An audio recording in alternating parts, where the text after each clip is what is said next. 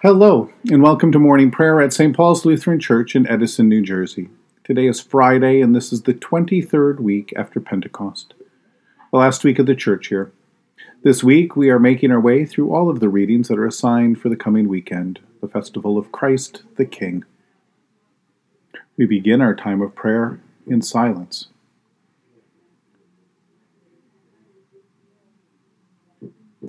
In the name of the Father, and of the Son, and of the Holy Spirit. O Lord, open my lips, and my mouth shall proclaim your praise. Glory to the Father, and to the Son, and to the Holy Spirit, as it was in the beginning, is now, and will be forever. Amen. Give glory to God, our light and our life. O come, let us worship and praise. Come, let us sing to the Lord. Let us shout for joy to the rock of our salvation.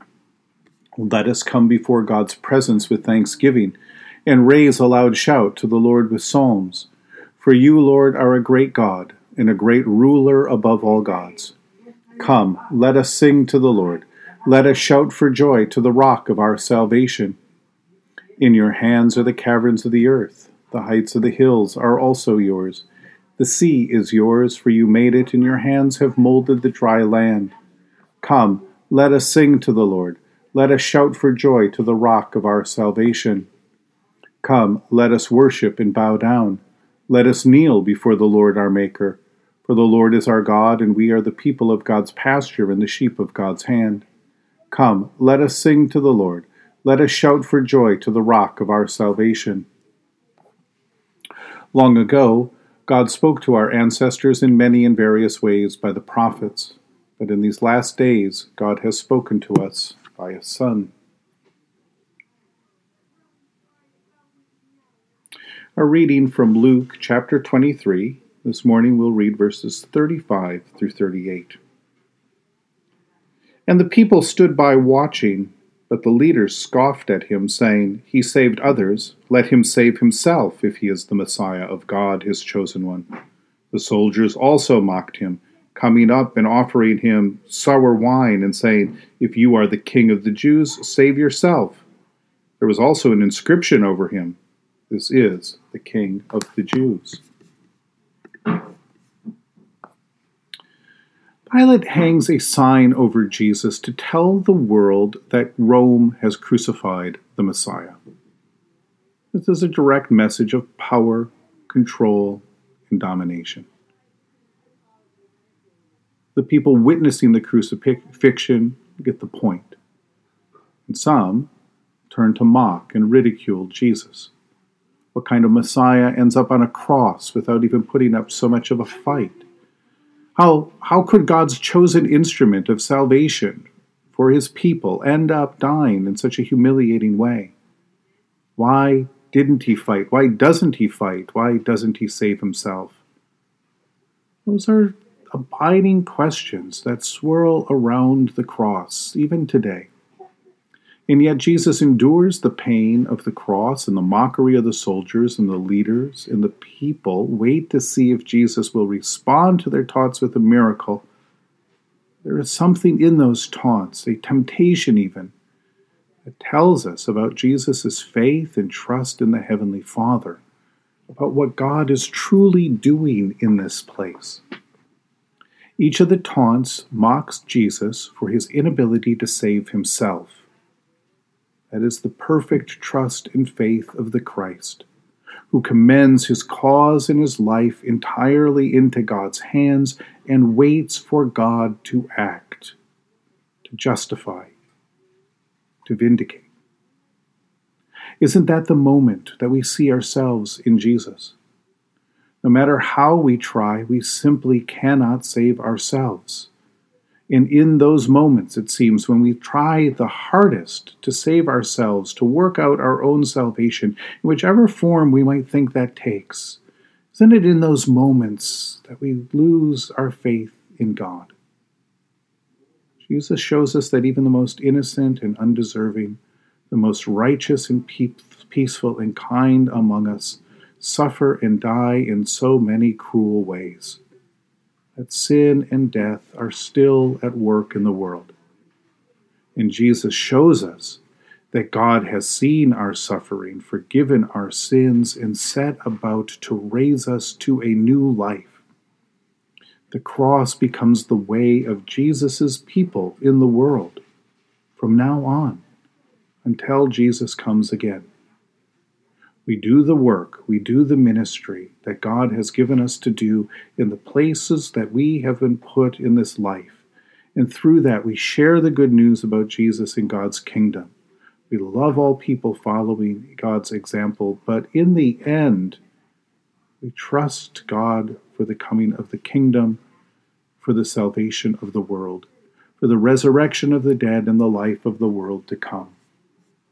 Jesus will not save himself because he is committed to saving us all through his faith in God's promise. He will not save himself because he is saving the world, not through the power or through might or by the sword, but through the power of his love. Today, we do not have to go out to save the world through what we do, but in all we do, we can point all people confidently to the one who by his love endures the taunts and ridicule of this world to save us all, Jesus Christ our Lord. In the tender compassion of our God, the dawn from on high shall break upon us. Blessed are you, Lord, the God of Israel. You have come to your people and set them free. You have raised up for us a mighty Savior, born of the house of your servant David. In the tender compassion of our God, the dawn from on high shall break upon us. Through your holy prophets you promised of old to save us from our enemies, from the hands of all who hate us, to show mercy to our forebears and to remember your holy covenant.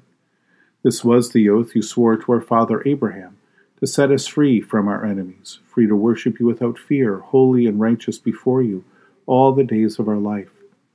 In the tender compassion of our God, the dawn from on high shall break upon us. And you, child, shall be called the prophet of the Most High. For you will go before the Lord to prepare the way, to give God's people knowledge of salvation by the forgiveness of their sins. In the tender compassion of our God, the dawn from on high shall break upon us, to shine on those who dwell in darkness and the shadow of death, and to guide our feet into the way of peace. In the tender compassion of our God, the dawn from on high shall break upon us. The Lord be with you. Let us pray. Mighty God of mercy, we thank you for the resurrection dawn, bringing the glory of our risen Lord, who makes every day new. Especially we thank you for the sustaining goodness of your creation, for the new creation in Christ and all gifts of healing and forgiveness, for the communion of faith in your church, for the gift of relationship with others. Who else? For what else are we thankful for?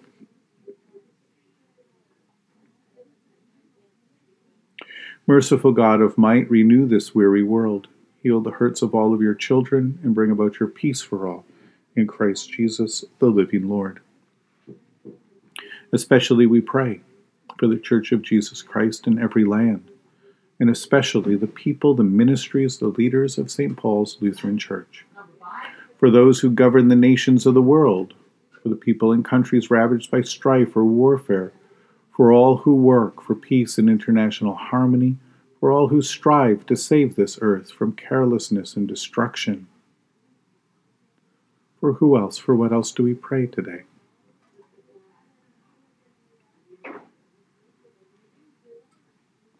We give thanks to you, Heavenly Father, through Jesus Christ, your dear Son, that you have protected us through the night from all harm and danger. We ask that you would also protect us today from sin and all evil, so that our life and our actions may please you. Into your hands we commend ourselves, our bodies, our souls, and all that is ours. Let your holy angels be with us, so that the wicked foe may have no power over us. Amen. Lord, remember us in your kingdom and teach us to pray. Our Father who art in heaven, hallowed be thy name. Thy kingdom come, thy will be done, on earth as it is in heaven. Give us this day our daily bread, and forgive us our trespasses, as we forgive those who trespass against us. And lead us not into temptation, but deliver us from evil. For thine is the kingdom, and the power, and the glory, forever and ever. Amen. Let us bless the Lord. Thanks be to God. Almighty God, Father, Son, and Holy Spirit, bless you now and forever. Amen. Go forth into the world to serve God with gladness. Be of good courage, hold fast to that which is good. Render to no one evil for evil. Strengthen the faint-hearted, support the weak, help the afflicted, honor all people. Love and serve God, rejoicing in the power of the Holy Spirit. Thanks be to God.